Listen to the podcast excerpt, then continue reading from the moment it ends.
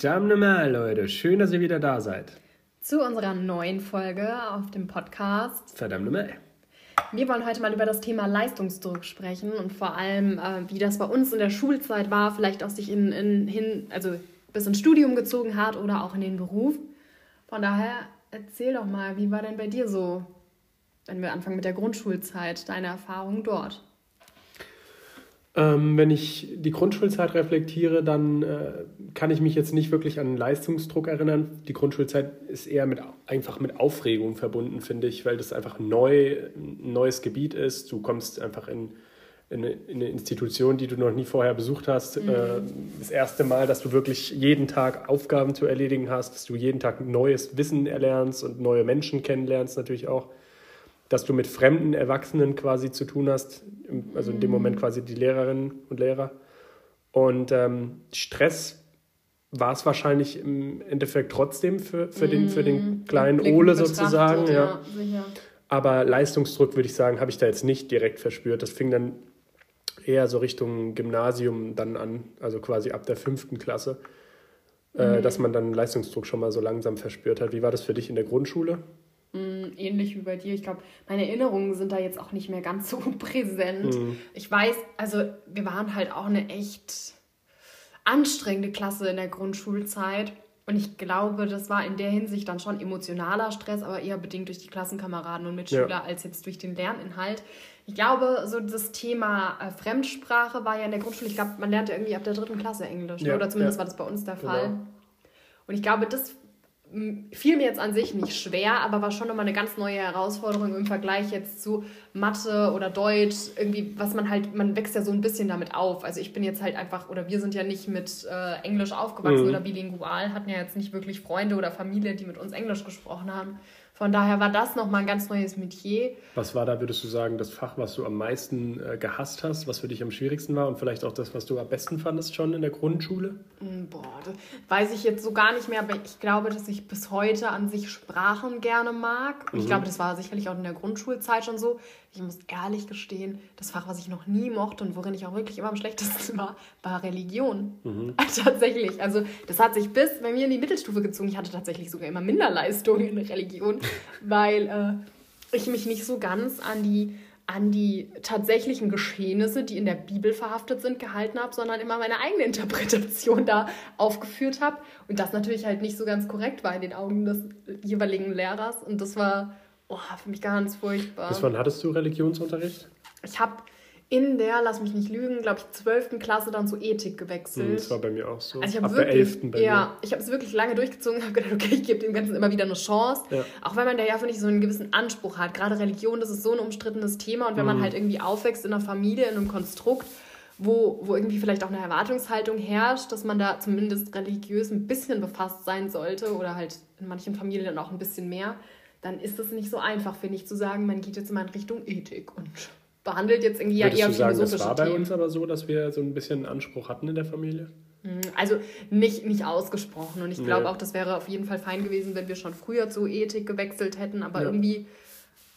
Das war, glaube ja. ich, bei mir auch gar nicht hinterfragt worden, dass ich. Genau, also, man hat es nicht thematisiert, ja. ne? Aber man du warst auch in einem Alter, wo du quasi die Entscheidungen dann langsam selbst getroffen hast. Ich glaube, ich habe unseren Eltern davon gar nicht wirklich was erzählt, dass ich in Ethik wechsle.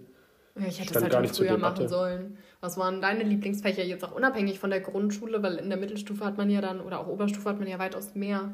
Gut, Fächer. Sport war immer natürlich irgendwie äh, super, weil ich liebe Sport. Es war für mich immer so auch passend zum Thema Leistungsdruck so ein bisschen der Ausgleich. Mhm. Also in der Schulzeit natürlich, ähm, aber halt auch unabhängig von der Schulzeit, sondern halt auch äh, in der eigenen Freizeit, einfach um mal so ein bisschen den Kopf frei zu bekommen, einfach mal ein bisschen Sport zu treiben. Dementsprechend war Sport für mich immer super und ähnlich wie bei dir ähm, fielen mir Sprachen auch äh, immer relativ einfach wohingegen ich mit Naturwissenschaften zwar schon oh, Interesse ja. hege, Chemie aber und genau, also ich finde es super spannend, aber ich bin einfach nicht so kompetent. Man ist da auch einfach, finde ich, nicht so tief drin wie die Lehrer. Ja. Also ich glaube, Leute haben da echt ein unterschiedliches Verständnis für und ich finde das manchmal schwierig, wenn Lehrer so eine Erwartungshaltung haben und denken, hey, das ist so einfach, was ich erkläre. Wir sind hier in den Anfängen der Chemie und ich ja. erkläre euch nur kurz, wie Brom aufgebaut ist und du denkst dir so, what the fuck, ey, also worüber ja, reden wir? Das ist so ein bisschen das Problem. Ich glaube, das war vielleicht bei dir auch ähnlich. Bei mir ist es zumindest so gewesen, dass ich halt zu Beginn schon Probleme damit hatte. Und wenn du halt zum Beispiel in Mathe oder in Chemie halt den Anschluss irgendwann verlierst, weil du den Beginn schon nicht ja, richtig miterlebst, ja, ja. dann wirst du nie dann dich fangen in dem Fach. Und das ist halt das Problem. Ja, das war bei mir halt bei Mathe ich jetzt nicht so. sagen, ich würde das ein bisschen relativieren, aber ich glaube, es ist auf jeden Fall weitaus schwieriger, ne? weil du bist nicht mit den anderen gleich auf und dann vor allem landest du auch in so einer eigenen Frustration und ärgerst dich so über dich selbst und denkst dir so, oh Mann, hätte ich mal am Anfang mehr aufgepasst. Und da kommen wir eigentlich auch schon direkt zu diesem Thema Leistungsdruck, weil Leistungsdruck ja nicht nur was ist, was also von anderen kommen kann, sondern was man sich halt eben auch selbst, selbst macht, machen kann. auf jeden Fall. Mhm. Wie waren deine also Erfahrungen so hinsichtlich Leistungsdruck? Weil ich muss sagen, so rückblickend hatte ich das jetzt nicht, also in der Grundschule, das hatten wir ja schon gesagt, dieses Thema Stress war da nicht so präsent. Bei mir hat es, glaube ich, angefangen mit der Oberstufenzeit. Auch in der Mittelstufe war das noch im Rahmen. Da war die Erwartungshaltung noch nicht so groß. Gut, für mich war äh, in der Mittelstufe halt äh, das Thema Mathe halt äh, das Einzige, was problematisch war, weil da halt dann schon klar kommuniziert wurde vom, von meinem Lehrer, dass Mathe bei mir ein Problem sein könnte. Echt? Was hat ja. der gesagt? Na, hat am, also in der Abschlussklasse quasi, das war bei mir die neunte. Ach, krass. Weil ich ja G8 auch gemacht habe, du ja auch. Mhm. Ähm, und er hat da dann klar zu mir gesagt, wenn ich mich nicht hinsetze und was mache, dann wird Mathe auf der Oberstufe für mich ein Problem. Und das war auch so. ich habe mich nicht hingesetzt und was gemacht und es war ein Problem. Aber das hast du ja auch in keinem anderen Fach gemacht. Das stimmt, das stimmt. ähm, ja, aber dementsprechend fing das da so langsam an, würde ich mal sagen. Also, aber was fiel dir an Mathe besonders schwer? An sich finde ich halt Mathe super interessant. Ich glaube, es kommt, das ist so ein bisschen eine Entschuldigung, es kommt tatsächlich auch viel auf die Lehrer an, aber ich glaube nicht mm. nur. Das Problem ist, wie gesagt, das, was ich quasi eben damit erwähnen wollte, war, wenn ich halt von Beginn an quasi nicht dabei bin und nichts mache und nicht, wenn ich zu Hause bin, die Aufgaben erledige und äh, halt das tue, was ich tun soll, dann verliere ich den Anschluss und das war bei mir so und dann bin ich nie wieder hinterhergekommen, weil um dieses ganze, ich finde, Mathe baut sehr aufeinander auf und quasi mhm. um die Sachen in der Oberstufe lernen zu können, musst du irgendwie den, den Grundbaustein schon gesetzt haben mhm. und das mhm. ist halt leider in der Mittelstufe und ich habe da halt schon nicht so den Anschluss an Mathe gefunden und mm. dann mhm. ging es halt bergab sozusagen. Aber ich finde, das sagt einem auch keiner. Also man, man kriegt nicht so richtig mit, wie relevant Themen doch auch sind, weil ich ja, finde, das zieht das sich so bis in die Uni, weil, also gerade weil ich jetzt ja auch quasi, ja, eine, eine Abwandlung von BWL sozusagen mhm. studiert habe, das baut ja auch sehr auf mathematischen Erkenntnissen aus der Schulzeit auf. Und ich finde, gerade da merkst du auch wieder, wenn du nicht diese Grundkenntnisse hast, du ärgerst dich im Nachgang so, dass dir nicht mal jemand gesagt hat, pass auf, Mädel, das könnte relevant sein für später. Oder mhm. wahrscheinlich, selbst wenn es jemand gemacht hätte, du hättest das halt nicht für voll genommen. Ja, in ne? dem Alter ist eh noch, du, so du, denkst nicht weitreichend mh, einfach so. Blauäugig irgendwie dann auch. Mhm. Aber wenn du meinst, die, die Oberstufe war für dich dann stressig, woran lag das? Mhm. Also zum einen finde ich, war das in der Oberstufenzeit, wir hatten halt ganz andere Themen dann auf einmal, also auch zwischenmenschlich, jetzt unabhängig vom Lernstoff, ne, da geht es dann halt um, ach, wer ist jetzt mit wem zusammen und wer ist in wen verliebt und so, ne, das fängt ja da so an oder das fängt schon ein bisschen Stress früher sozusagen. an. Na, es fängt schon in der Mittelstufe ja, an. Ja, aber ich finde, das, das war irgendwie anstrengend. Wir waren vor allem halt auch ein Doppeljahrgang durch G8, also ich war ja der erste Jahrgang, der quasi von G9 auf G8 umgeswitcht wurde. Mhm und dementsprechend keine 13. Klasse hatte, sondern mein Abi, nee, wie war das? Ach, ich hatte keine 10. Klasse, genau, genau ja, so. Ich bin quasi von der 9. direkt in die 11. gekommen ja. und habe dann da mein Abi gemacht. Und dadurch waren wir halt ein extrem großer Jahrgang, extrem große Klassen, viele Klassen. Und, und die Inhalte sehr gestaucht auch. Oh, es war, fand ich, ja, das, dadurch, dass ich es nicht anders kannte, war das für mich nicht so der Stressor. Ja. Aber ich muss sagen, ich erinnere mich noch an einen Abend, da lag ich im Bett und ich hatte bisher eigentlich nie Angst, irgendwie mal sitzen zu bleiben oder so, weil ich hatte Schwächen und ich hatte Stärken, aber das hat in Summe immer alles gepasst. Mhm. Aber ich weiß noch, das war ein Abend und da hatte ich nämlich eine Minderleistung in Rallye mal wieder äh, mir eingeheimst. Das wusste ich gar nicht, das ist total spannend. Oh, in Rallye. das war so schlecht da drin. Ich hatte, glaube ich, vier, vier Punkte im Zeugnis. Aber was so hat man denn in Rallye bitte gemacht, dass man da so, also ich kann, wahrscheinlich an der Bibelstellen musstest du zitieren ich was dir nicht mehr sagen. Aber ich weiß, ich habe nur diese vier Punkte im Zeugnis bekommen, weil ich noch ein äh, Referat gehalten habe, sonst hätte ich nur drei bekommen. Ach krass, naja gut, ist ja auch eine Minderleistung ja, gewesen. Ja genau, er hätte den Braten jetzt auch nicht fett gemacht. Aber ich weiß noch, da lag ich im Bett und habe gedacht, scheiße, wenn ich jetzt, oder vielleicht habe ich fünf Punkte anstatt vier bekommen, ja, ne? also keine ja. Minderleistung ah, okay, dann mehr. Das kann natürlich sein. Und habe noch gedacht, scheiße, wenn ich jetzt eine Minderleistung bekomme, dann steht am Ende noch mein, mein quasi Sitzenbleiben oder Weitergehen auf der Kante, ne? Mhm. Und da, da kann man sich so da reinspinnen. Halt dann, ja. Genau, und ich lag dann im Bett und habe mich so reingesponnen, habe dann gedacht, okay, wenn du jetzt vielleicht da noch eine schlechte Note schreibst, dann bekommst du da noch eine Minderleistung. Also ja, ja. total abstruse Dinge, die gar nicht realitätsnah waren. Also es war jetzt nicht so, dass da irgendwas von jetzt eine Minderleistung noch gewesen wäre. oder irgendwie mein Sitzenbleiben hätte jetzt irgendwie äh, forciert, genau. Aber irgendwie spinnt man sich dann so rein, ne? Halt gerade mhm. Leistungsdruck, den man sich selbst macht, dass das irgendwie, oh, das hat mich nervlich ganz fertig gemacht. Und so ging es mir halt, also Uni war für mich dann quasi top of the rock sozusagen. Das war für mich das, das stressigste, Leistungsdruck intensivste überhaupt. Aber ich glaube, mhm. bei dir ist es nicht so in der Uni, oder? Ihr habt ja, ihr seid ganz anders aufgestellt vom Konzept her, ne? Na gut, ich glaube, bei dir war es dein Studium eh so, dass du ähm, ja vorgegeben bekommst, was du wann studierst. So war das Genau, ich hatte dir, quasi ne? einen fixen Stundenplan, genau. ja. Und bei mir ist es halt so, dass ich halt selbst entscheiden kann, mich einwählen kann, mm. das Volumen auch der Vorlesungen und Seminare selbst bestimmen kann. Inwiefern? Na gut, mhm. ich kann sagen, wenn ich jetzt gerade in, dem äh, in dem Semester mal ein bisschen kürzer fahren will, dann kann ich sagen, ich besuche nur eine Vorlesung. Theoretisch. Also ich habe keine Mindestzahl, die ich. Ach so, aber das hatte ich auch nicht. Also ich hatte, ich hatte Module mit äh, Anwesenheitspflicht, ich hatte aber auch welche ohne. Nee, also ich meine, ich kann wirklich sagen, ich, ich belege nur ein, eine, ein Seminar in, dem, in der Vor also in dem Semester sozusagen. Ach so, okay. Ja, das hätte ich auch machen können. Aber das hätte halt dann bedeutet, dass ich mir dann meinen Stundenplan halt fürs nächste Semester nicht mehr so genau, easy hätte ja. zusammenfassen können, sondern ich hätte halt im Studium geht Fall, dann am Ende halt länger. Ja, und ich hätte auch parallel halt Vorlesungen gehabt im schlimmsten ja. Fall, wenn ich das einfach aufs nächste Semester geschoben hätte. Nee, aber ich denke mal, Pädagogik ist eh so ein anderes Thema als BWL. Das kannst du überhaupt nicht vergleichen. Also Pädagogik ist für mich in der Hinsicht ganz gut, weil man halt einfach viel schwätzt. Aber ein Studium ist auch nochmal was ganz anderes als die Schulzeit. Also für mich hat die, war die Schulzeit immer so ein bisschen dadurch rausgeholt, also die guten Noten, dass ich halt mündlich mm. super viel gemacht habe. Ich mm. habe für Klausuren nie gelernt, aber ich habe mm. im Unterricht aufgepasst, die Inhalte aufgesogen sozusagen und dann konnte ich auch in, in Klausuren relativ viel wiedergeben und die mündlichen äh, Zensuren haben halt dann quasi alles rausgerissen sozusagen also ich war jetzt schriftlich auch nicht schlecht, aber ich war halt mündlich deutlich besser. Es gibt sich halt die Waage dann, ne, wenn man die Möglichkeit genau. hat. Mhm. Und das war halt das, wieder auch das Problem in Mathe, weil ich wollte halt mündlich auch mitarbeiten, habe ich auch, aber wenn du halt dann nichts richtig machst sozusagen, kannst du halt auch nicht mündlich äh, richtige Antworten geben sozusagen. Mhm. Deswegen war das bei mir halt eben das größte Problem, wie gesagt. Wenn du jetzt äh, nochmal über die Oberstufenzeit nachdenkst, wie war das dann für dich beim Abi? War das krass stressig?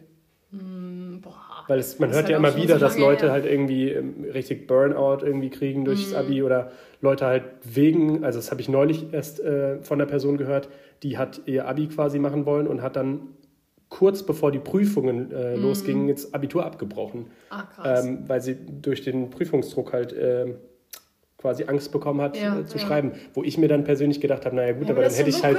Ziel, genau, und dann hätte ich mhm. halt lieber mitgeschrieben und halt vielleicht schlecht bestanden. Aber das hört man doch so oft, dass Leute irgendwie vor Abschlussprüfungen, auch komisch, irgendwie gell? bei Ausbildungen und so kurz, kurz davor. Vorm Schluss, ja. Mhm. Nee, also ich muss sagen, das ähm, Abi war jetzt bei mir nicht irgendwie Burnout belastet oder so oder irgendwie kurz davor, gar nicht. Ich habe schon relativ, also eigentlich nicht nur relativ, sondern ich habe extrem früh angefangen schon zu lernen. Also schon du hast auch viel im Jahr gelernt. davor. Ja, das Ding ist so ein bisschen, ich bin schon jemand, ich mache mir voll gerne Lernzettel und mache die auch echt gerne umfangreich. Aber ich tue mir auch ein bisschen schwer, mich dann hinzusetzen und zu lernen. Und das mhm. war halt mhm. bei mir vor allem bei Mathe so. Ich hatte wirklich so ein Übungsheft, so ein richtig dickes Buch und habe das aber nur bedingt durchgearbeitet, weil ich äh, bei Themen, bei denen ich nicht weiterkam alleine, dann immer hängen geblieben bin. Mhm. Und auch mir das Lösungsheft dann nicht wirklich was gebracht hat, weil ich hätte dann jemanden gebraucht, der mir das erklärt. Und ich hatte ja auch teilweise Nachhilfe, aber bei mir ist wie so ein innerer Schalter, der sich dann umlegt. Wenn ich was nicht verstehen will, dann bin ich nicht in der Lage, das zu verstehen. Da kannst du mir das noch so detailliert erklären. Da muss ich erstmal eine innere Blockade lösen. Das ist ja bei dir ähnlich, oder? Mhm. Dann, weil dann ist man so genervt von sich selbst, weil man denkt, wie kann es das sein, dass ich das ja. jetzt nicht verstehe, ja? Und dann, ähm, ja, das, das hat mich halt daran gestresst am Abi. Ne? Vor allem, was ich auch echt unglücklich fand, ist, dass man nach dem Abi nochmal Klausuren hat. Ja, das finde ich auch total Also das finde ich, so du denkst, das ist das, worauf ich jetzt irgendwie 12, 13 Jahre hingearbeitet habe. Und, und dann muss ich jetzt mich nochmal hinsetzen. Ja. So, ne? Das finde ich auch... Äh, anstrengend. Aber, aber das ist ja im, im, Studium ähnlich. Also es gibt ja viele äh, Studiengänge, wo du ja, nach deiner Bachelor-Klausur so. halt auch noch Klausuren genau. schreibst. Genau, ich hatte auch Bachelor-Thesis und hatte dann nochmal, ich glaube, sechs Klausuren oder vielleicht sogar das noch mehr. Das ist halt schon krass, weil du willst ja, halt einfach nur abschließen. Ja. Das ist richtig ernüchternd, weil du denkst, wow, ich habe jetzt schon meine Bachelorarbeit abgegeben und habe vielleicht sogar eine gute Note eingeheimst und kann jetzt aber trotzdem gefühlt noch mein Studium halt... Ja, versauen. Äh, ja, weil die Gefahr halt besteht, dass ich äh, das jetzt hier im letzten Semester quasi noch versemmel. Ne? Ja. Das ist schon spannend eigentlich. Mm. Und bitter auch, ja. Mm. Bei mir war das in der Abiturzeit ähnlich. das Abi an sich war gar nicht so, war gar nicht so stressig. Ich bin halt, was Lernen angeht, ganz anders als du. Das ist halt, äh, macht uns halt, also es ist halt ein großer Unterschied. Bei ich bin halt auch ein bisschen, äh, wie sagt man, ähm, so, ich mache mir so einen eigenen Druck. Also ich bin extrem zielstrebig und dann auch so, wie sagt man dazu? Ehrgeizig halt. Ja, ehrgeizig. Und du bist halt so ein bisschen positiver und denkst, ach, das wird schon alles klappen. Und ich denke genau, immer so, ja. oh Gott, oh Gott, das könnte auch nicht klappen. Ja. Bei mir ist halt immer so ein bisschen äh, Mut zur Lücke gewesen und äh, halt ja, wie du sagst, das, was ich mache, reicht schon irgendwie so. Mhm. Und Aber es hat ja so. auch gereicht. Ich meine, du hattest, glaube ich, sogar ein besseres Abi als ich, ne? Ich hatte ein 2-2er-Abi. Ja, ich habe 2-6 gehabt. Ja. ja. Und es war insofern, ähm, was für mich halt irgendwie schön, weil rückblickend denke ich mir immer, es gab wahrscheinlich so viele Mitschülerinnen und Schüler von mir, die eine sehr schlimme äh, Abiturzeit hatten, weil sie sich so viel Druck gemacht haben. Und das kommt ja so darauf an, was du halt später machen willst. Ne? Klar, ja, wenn, wenn du, du Arzt Beispiel, werden willst, kannst ja. du so wie ich nicht fahren, sozusagen. Ja. ja. Aber es war auch nicht mein Anspruch und mein Anspruch, den bin ich halt gerecht geworden, weil ich gesagt habe, ey, ich möchte halt eine gute, also ein gutes Abschlusszeugnis haben, aber ich habe keinen Bock, mich verrückt zu machen. Und genauso war es. Ich habe eine entspannte Abiturzeit, würde ich sagen. Ich habe wenig gemacht. Ich habe viel äh, wieder mündlich halt rausgeholt. Für mich war klar, Mathe ist mein Anspruch nicht ähm, fünf Punkte, sondern ein Punkt. Stimmt. Ich habe drei geschrieben. Und ähm, da hatte ich, das war wirklich die einzige Situation, wo ich wirklich Angst hatte im Abitur. Ich hatte vor keiner Klausur Angst, vor keiner Münchenprüfung Angst, außer vor Mathe. Weil ich mir wirklich gedacht habe, es könnte wirklich nicht mal für einen Punkt reichen. Weil wir hatten auch echt einen krassen Lehrer, weil wir hatten irgendwie eine relativ schlimme Situation auf der Oberstufe, dass unser Mathelehrer aus der 11. und 12. leider einen Schlaganfall hatte und dann ein Vertretungslehrer kam, der aber Quereinsteiger war, mm. den du übrigens auch mal hattest und mm unglaublich schrecklich fandest. Ähm, mhm. Und ähm, der hat leider, muss man auch dazu sagen, so ein bisschen auch die letzten äh, anderthalb Jahre von Mathe so nochmal versaut. Also selbst die 15-Punkte-Schüler in unserer Klasse hatten dann ab dann maximal 10 Punkte. Es steht und fällt halt auch mit den Lehrern. Man muss schon Klar, ganz ehrlich ja. sagen, und ich finde, das ist auch im Studium, also so, wo ich finde, wo es nicht so krass ist, ist in der Grundschule, aber ich finde, man hat immer wieder Wobei die Lehrer, einen wahrscheinlich schon prägen, auch unbewusst. Ja, aber was ich sagen wollte, ich finde, man hat immer wieder Lehrer, die das so richtig genießen, ihre Autoritätsrolle auszuspielen voll, ja, und die das genießen zum Beispiel, wenn du halt quasi Bulimie lernen machst, wie halt in der Uni, dass du einfach Sachen strikt auswendig lernen und musst. Blatt kotzt, sozusagen. Und genau, und, und dann in der Klausur, wenn du nur mal einen anderen Wortlaut verwendest als sie in ihrem ja. Buch, weil sie zumeist dann auch noch ein Buch geschrieben kriegst haben, dann kriegst du halt, genau. Und das finde ich schon sehr schwierig. Also es gibt wirklich tolle Profs und tolle Lehrer, die zwischenmenschlich echt Wahnsinn sind oder auch das gut rüberbringen können. Ja. Aber es gibt halt auch genug, die echt an Menschlichkeit so ein bisschen ähm, einen Mangel haben und dann halt aber dementsprechend auch den Schülern dann so, also du bist wie so ein gebranntes Kind. Hast genau, du einmal ja. irgendwie einen schlechten Lehrer gehabt in dem und dem Fach, ist das, das äh, Fach für dich ein rotes Tuch, ne? Wobei, also ich will das natürlich nicht darauf nur schieben. Ich, wie gesagt, ich war schon saufaul auch, was Mathe angeht. Mhm. Ich habe wirklich dann auch am, äh, in der letzten Woche vor dieser Mathe-Klausur habe ich abends halt da gesessen und mir gedacht, naja gut, lerne ich jetzt? Und dann dachte ich mir halt, nö, weil es bringt mir nichts. Aber hattest du nicht nach, du hattest doch auch Nachhilfe mal kurz. Nee, ich hatte zwei, dreimal Nachhilfe und dann nicht mehr. Und ich weiß auch gar nicht, warum wir es nicht weitergeführt haben, aber im Endeffekt. der war schon alles verloren. das denke ich halt auch, ja. Das hat auch der ja. Nachhilfelehrer gesehen. ja, aber ich stelle mir das schon schlimm vor, wenn du halt auch, wie das ich eben das erwähnt habe, wenn du halt Prüfungsangst hast. Ne? Das muss schon schlimm sein. Das zählt ja auch so ein bisschen zum Leistungsdruck, weil du halt in einer Live-Situation mhm. dann nicht abliefern kannst. Und das ist schon bitter irgendwie. Stell dir mal vor, du lernst, wie du zum Beispiel, ein mhm. Jahr vorher schon für diese Klausur, bist eigentlich super vorbereitet und stehst in dieser Klausur oder sitzt in dieser Klausur. Ja, und hast einen Blackout. Und hast einen Blackout und ja. weißt nicht mehr, was abgeht ja. und keine Ahnung. Und vor allem entwickelt sich dann auch, glaube ich, so ein bisschen Angst vor der Angst. Ne? Also ja. so quasi, dass du dann Angst hast, dass du wieder in diese Situation kommst, dann wieder ein Blackout hast und das, das ist eigentlich das ist ja was, was quasi wirklich anerkannt werden muss, dass es einfach Leute gibt, die einen Blackout haben. Und ja. das kann einfach auch passieren. Und da ist auch immer wieder sehr unterschiedlich, wie Leute damit oder halt Lehrer, Dozenten und Co. damit umgehen. Ne? Ob sie dann sagen, tja, durchgefallen oder okay, dann nochmal einen neuen Versuch. Zwei Versuch oder so. Wobei ich das, glaube ich, in der Uni schwierig finde, weil das halt so unpersönlich ist, meiner Meinung nach, und anonym, dass das halt keiner mitbekommen wird, wenn du mhm. halt einen. Blackout hast. Und das kannst du ja irgendwie schwierig auch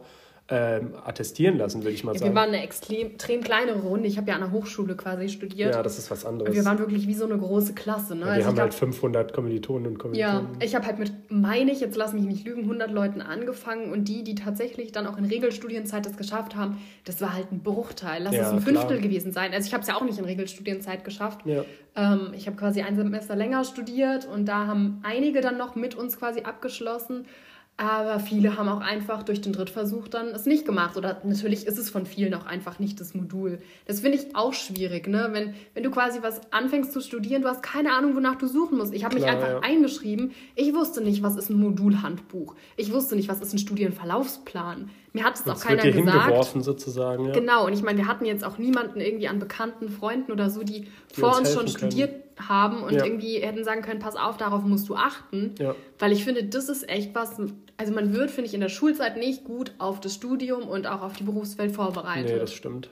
Also auch jetzt so in der Berufswelt, ich muss ganz ehrlich sagen, ein Bruchteil von dem, was ich gelernt habe im Studium, wende ich in der, äh, im Beruf an. Wobei ich glaube, dass das auch im Masterstudium vielleicht noch mehr kommt, weil Ja, du dich halt auch mit spezialisierst. Dem, Ne? Überhaupt mit dem, was du studierst. Genau. Ne? Also ich glaube, Medizin Ja, wobei- ist schon nochmal relevanter das jetzt stimmt, näher. das stimmt, ja. Ich habe ja, BWL ist ja so breit Aber es ist auch was anderes. Ich meine, Medizin ist ja auf Staatsexamen, soweit ich weiß. Mhm. Und es ist ja im Prinzip ein volles Studium. Meiner Meinung nach ist ein Bachelorstudium wirklich ein Anriss.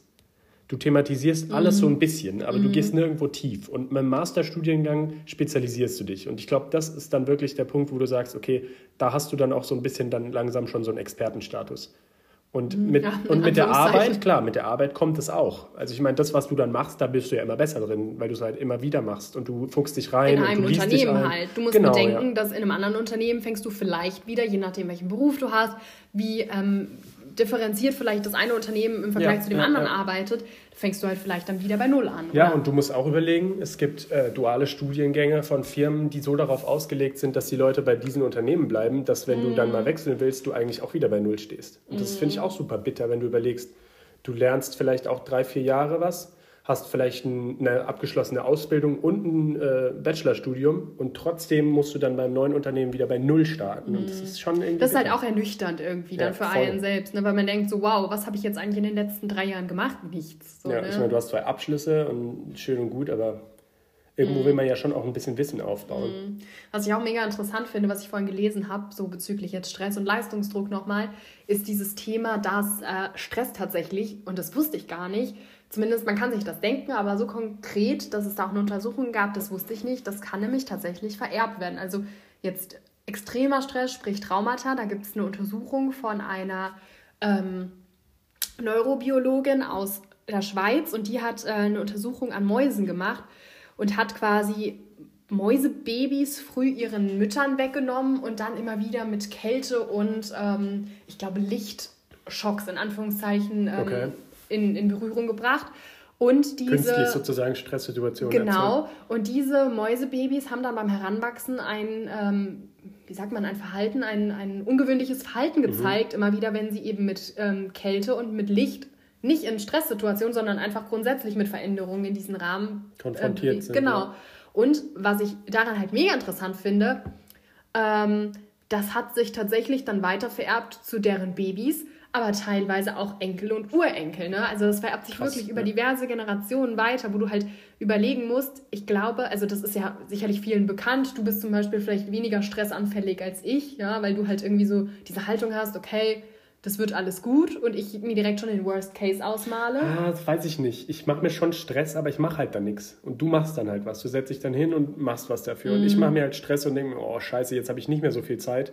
Aber ich mache dann halt nichts. Ich denke mir dann halt trotzdem so, Mhm. ja, irgendwie wird es schon so, ne? Aber du musst bedenken, wir sind ja trotzdem, ähm, wir stammen quasi von den gleichen Von den gleichen Personen Eltern, ab ja. und haben trotzdem ein ganz anderes Verhalten dazu. Ja. Und jetzt überleg, wie es eben Kindern gehen muss, deren Eltern oder Urgroßeltern oder wie auch immer tatsächlich irgendwie traumatische Erlebnisse hatten Ja, und ja. Erfahrungen gemacht haben und dann äh, die Stress sozusagen in ihrer Genetik mitbekommen haben. Also das muss für die ja wirklich nochmal herausfordernder Mhm. Können ja gar nichts sein. dafür Ja. im Endeffekt, ne? Ja. Das ist schon krass. Ja, das finde ich auch. Also von daher, das ist echt äh, ein, ein großes Thema, dass man sich nicht nur Stress selber macht, sondern dass Stress eben auch durch andere kommen kann. Und äh, eben auch durch andere insofern, dass äh, du Stress eben von deinen Eltern oder Urgroßeltern mit. bei, der, bei dem Aspekt äh, Erbschaft und sowas finde ich halt interessant auch, wenn du überlegst, ich meine, klar, also da geht es dann äh, viel um, weil du jetzt meintest, um Kinder und so, ne? um kleine Menschen sozusagen. Wenn du den Aspekt der Grundschule nochmal so ein bisschen hervorhebst, ich finde es auch krass, wenn ich so drüber nachdenke. Wir haben früher im, in der Grundschule, sage ich mal, so bis 1 Uhr, 2 Uhr maximal wahrscheinlich Unterricht gehabt. Und heutzutage, wenn du die Grundschule betrachtest, haben die äh, Schülerinnen und Schüler teilweise schon wie wir auf der Oberstufe dann bis 4 Uhr irgendwie Unterricht. In der Grundschule schon? In der Grundschule schon, halt Ganztagsunterricht. Das sind halt dann Ganztagsschulen, genau. Und das finde ich schon krass, weil hast. wie sollst du mhm. als sechsjähriges, siebenjähriges Kind dazu fähig sein, äh, acht Stunden lang vollkommen konzentriert zu sein, mit krassen Tagesplänen, wo alles durchgeplant ist, mhm. irgendwie schon zu funktionieren, stelle ich mir dann auch schwierig vor. Und ich glaube, da beginnt schon auch bei manchen Kindern dann vielleicht der erste Leistungsdruck weil du halt ja. abliefern musst und weil du durchgehend gestresst bist einfach. Du hast ja im Prinzip wenige Erholungspausen. Und selbst Pausen sind ja in der Grundschule belastend. Ja, wobei du musst bedenken, wenn eine, also ich finde, wenn Eltern eine Entscheidung treffen, dass sie ihr Kind auf eine Ganztagsschule stecken, dann hängt da vielleicht hinten dran schon auch, dass sie einfach Arbeitszeiten haben und Vollzeit arbeiten, wo sie ja, halt einfach eine Betreuung sein. nicht gewährleisten können, zumindest eigenständig in der Familie Oder nicht. sie haben den Anspruch halt vielleicht auch an die Kinder, Oder dass das, sie dann direkt schon mal Aber loslegen. ich finde, dann überträgt sich quasi der Stress von den Eltern halt auf das voll, Kind. Ne? Voll. Also das ist dann nicht nur das Modell von der Schule, was den Kindern Stress macht, sondern es ist dann auch die Erwartungshaltung und vielleicht auch die Umstände, denen die Eltern halt ausgeliefert sind in ihrem Job. Ne? Quasi auch so ein bisschen vererbt. Das bedingt sich halt alles gegenseitig und es kann sich positiv bedingen, es kann sich aber halt auch negativ bedingen. Ich meine, es endet ja auch nicht damit, dass sie bis 4 Uhr Unterricht haben. Ne? Du kommst dann heim, musst noch Hausaufgaben, musst machen. Noch Hausaufgaben machen, mhm. musst deinen Eltern vielleicht erzählen, was Hast geht vielleicht so dann noch äh, Sportunterricht, Flöten, Vielleicht Tennis. noch Klausuren, die du irgendwie schreibst, Vokabeltests, wo mhm. du noch was mhm. lernen musst. Also es ist schon belastend, finde ich, in mhm. so jungem Alter schon. Aber ich meine, im Endeffekt, klar, Ganztagsschule aber es gibt ja auch zum Beispiel Horte. Und mhm. da ist es, glaube ich, auch so. Das ist zwar schön und gut, ist ein gutes Konzept für Familien, wo die Eltern einfach berufstätig sind, aber ich glaube, es ist auch belastend, wenn du halt dann noch in einem Hort bist, wo du dann äh, quasi bis abends bist und dann mhm. beim Dun bei Dunkelheit erst heimkommst. Du bist halt sehr kurz nur in deiner gewohnten Umgebung zu Hause, ne? Ja. als Kind dann schon, also schon früh. Eine Bekannte von mir arbeitet jetzt auch in einem Kindergarten, äh, der bis 7 Uhr abends aufhört. Boah, und das finde ich halt auch krass. das ist super für berufstätige Eltern, ne? Ja, die aber dann nicht frage also ich mich halt, können, wieso solltest du dir halt dann, so hart es klingt, Kinder machen, wenn du halt von morgens bis um 7 Uhr abends deine Kinder mm. nicht siehst. Dann siehst du sie ja gar nicht. Ich meine, das sind Kindergartenkinder, die kommen um sieben dann nach Hause und schlafen. Also da ist dann nicht mehr viel Family Time. Man, so. Das heißt, man muss die Kinder aber trotzdem morgens um eine gewisse Uhrzeit bringen und man kann sie nicht, ich wenn man zum mal, Beispiel das ist Schicht flexibel, arbeitet. hoffe ich. Also ja, weil das schlimm. wäre dann natürlich praktisch für Eltern, die Schicht arbeiten. Ja, ja. ja. aber es wäre natürlich krass, wenn es nicht so wäre. Also wenn Eltern da wirklich sagen, okay, wir bringen das Kind um 8 Uhr und es bleibt dann bis 7, also das stelle ich mir schon hart vor. Dann geht halt auch so das Erziehungsthema so ein bisschen eher an die Erzieher über als an, ja, an die ja. Eltern, ne? Mhm. Voll, wobei das ja eh, also ist ja beides mhm. beinhaltet auf jeden Fall. Also der Beruf ist, denke ich, schon wichtiger, als manche Leute es ihm halt zuschreiben. Mhm. Apropos Beruf, wenn du jetzt so an deine Kindheit äh, denkst, was, was wolltest du schon immer mal werden? Was war dein Traumberuf in der Kindheit? Ja, also ganz früher Fußballprofi. ähm, prinzipiell Sport war immer so, war immer so, eine, so ein Traum irgendwie. Du warst ja auch mal in einem Kader, oder? oder ja, Tischtennis war ich damals mhm. mal in einem Kader, aber ähm, das war dann auch sehr stressig, weil man dann dreimal die Woche dahin gehen musste und äh, während der Schulzeit. Auch wieder Leistungs Ich habe parallel noch Fußball gespielt, es war dann alles ein bisschen viel. Aber prinzipiell eben Sport war dann immer äh, super cool. Leider habe ich mir dann irgendwann mal das äh, Knie ausgekugelt. Das hat auch irgendwie, glaube ich, Langzeitfolgen gehabt, sodass ich mir es noch ein paar Mal verdreht habe sozusagen. Mhm. Auch dann in der, in der Footballzeit. Also ich habe dann auch Football gespielt irgendwann, äh, was natürlich krasser Kontaktsport ist. Und da habe ich mir mein Knie auch ein paar Mal so kaputt gemacht, glaube ich, dass ich äh, Sport dann irgendwann an den Nagel hängen mhm. konnte. Ja, und dann äh, war immer so ein bisschen äh, die Frage, ob ich vielleicht Lehrer werde. Das war durch den Papa auch immer so ein bisschen forciert fast schon. Mm, er fand es immer stimmt, super, weil stimmt. er selber halt Lehrer werden wollte und das halt nicht mm. realisiert hat. Mm. Und ich glaube, das ist auch oft auch so. Auch wieder eine Art Leistungsdruck, genau. ne? Und es Überleg ist aber auch oft so, dass Eltern, glaube ich, das so weitergeben wollen, weil sie es selber nicht erreicht haben, Total. sozusagen. Ne? Ähm, habe ich dann erstmal nicht gemacht. Ich habe verschiedene Studiengänge gestartet und ähm, bin dann aber jetzt im Endeffekt ja dann doch zur Pädagogik gekommen. Das heißt, den Beruf, den du vielleicht künftig ausübst, das ist jetzt nicht der, den du quasi vor 20 nee, Jahren nee, überhaupt nicht. vorstellen könnten. Mhm. Bei dir, wie ist das? Ich weiß es nicht so genau. Ich glaube, ich wollte schon immer Prinzessin werden. Hast du geschafft. Habe ich geschafft, bin ich heute auch. nee, ich, ich war, doch, doch, klar, ich wollte mega lange zur Polizei. Mm, stimmt. Das weiß ich gar nicht, wann sich der, ähm, der, der Wunsch, der Traum da irgendwie konkretisiert hatte. Und da war ich ja auch quasi kurz davor, aber auch bei den ähm, Einstellungstests und hätte es auch fast geschafft. Äh, das war aber auch ein heftiger Leistungsdruck für mich, weil diese Einstellungstests waren nämlich während dem Abi. Mhm. Das weiß ich noch. Quasi einen Tag bevor ich Mathe-Abi hatte, hatte ich den Sporttest Ach, bei der Polizei und habe den auch bestanden, glücklicherweise. Oder vielleicht war es auch in dem Rahmen der Intelligenztest, ich weiß es nicht mehr. Aber bin dann in der letzten Runde gescheitert. Und Im Vorstellungsgespräch. Aber da musst du mal überlegen. Genau, genau, da musst du aber mal überlegen, du hast, glaube ich, bei, bei 5000 BewerberInnen oder sowas nicht. unter den Top. Den letzten Fünf, zehn, irgendwie sowas. Ich weiß es nicht. Aber es war auf jeden Fall krass. Das, ist eigentlich das war schon schön und ich muss auch sagen, so von, vom Interesse her hätte ich es auch auf jeden Fall nochmal machen wollen. Die hatten mich auch nochmal eingeladen, als ich mich nochmal beworben habe. Aber dadurch, dass das für mich eben auch so ein Leistungsdruck war und halt auch mhm. nur gespickt mit negativen Erfahrungen, weil das eben, wie gesagt, in dieser Abi-Zeit schon war, ja. habe ich gesagt, nee, ich mache es nicht nochmal. Das war Super mir zu stressig. Ja. ja. Das ist mega schade, aber es ist auch okay. Also ich meine, ich bin auch mega happy in der Branche, in der ich jetzt bin und das macht mir auch total Spaß. Aber das konkretisiert sich halt auch mit der Zeit, wobei ich das schon echt bewundere, wenn Leute eben von Stunde null an voll, wissen, sie wollen voll. das und das werden und ja. können das dann echt umsetzen. Das finde ich aber, also für mich auch null nachvollziehbar irgendwie, weil ja. das so bei mir total der Wandel war irgendwie, dass man so, das ist ein Prozess halt einfach, ja. dass du das findest, was du machen willst. Und ich weiß natürlich, also wird es bei mir wahrscheinlich auch noch so sein, dass ich nie das machen werde, was ich jetzt nach dem Studium beginne. Werde ich, ja. Also werde ich nichts bis zum Ende machen. So. Und äh, das ist halt ein ewiger Prozess. Mhm. Und ich glaube, manche Leute sagen halt wirklich in der Kindheit, ich will Arzt werden. Und dann hasseln die so lange auf ein 1-0er-Abi, so, dass ja. sie es hinkriegen. Und das bewundere ich auch voll. Mega. Und dann werden sie Arzt und, oder Ärztin. Und das ist halt echt. Aber überleg auch mal, wie viele Leute irgendwie nochmal umschulen im, im hohen Alter, wie auch jetzt unser Papa zum Beispiel. Finde ich halt auch cool eigentlich. Ja, wenn man da den Mut nochmal aufbringt und sagt, ja. pass auf, vielleicht hatte ich schon immer eine Sehnsucht in die und die Branche, es hat sich damals nicht ergeben, es hat sich nicht gefügt. Und dann auf einmal kommt aber so eine Situation, wo du sagst, pass auf, ich bin jetzt einfach mal mutig, ich traue mich und entweder ja. das klappt oder das klappt nicht. Ja, und überleg dir mal, weil ich das gerade erzählt hatte mit dem Schwank, dass der Papa quasi mich zu dieser Pädagogikschiene gebracht hat, mhm. obwohl er da früher nie drin war, hat er es durch die Umschulung tatsächlich geschafft. Also ist dann irgendwo ja. dann doch schön. Ja.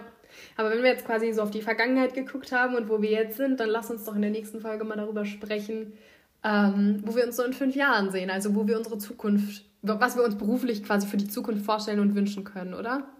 Genau, dann schließen okay. wir die Folge damit jetzt ab wahrscheinlich, ne? Ja, dann vielen Dank fürs Zuhören und bis zum nächsten bis zum Mal. Bis zum nächsten Mal. Tschüssi. Ciao.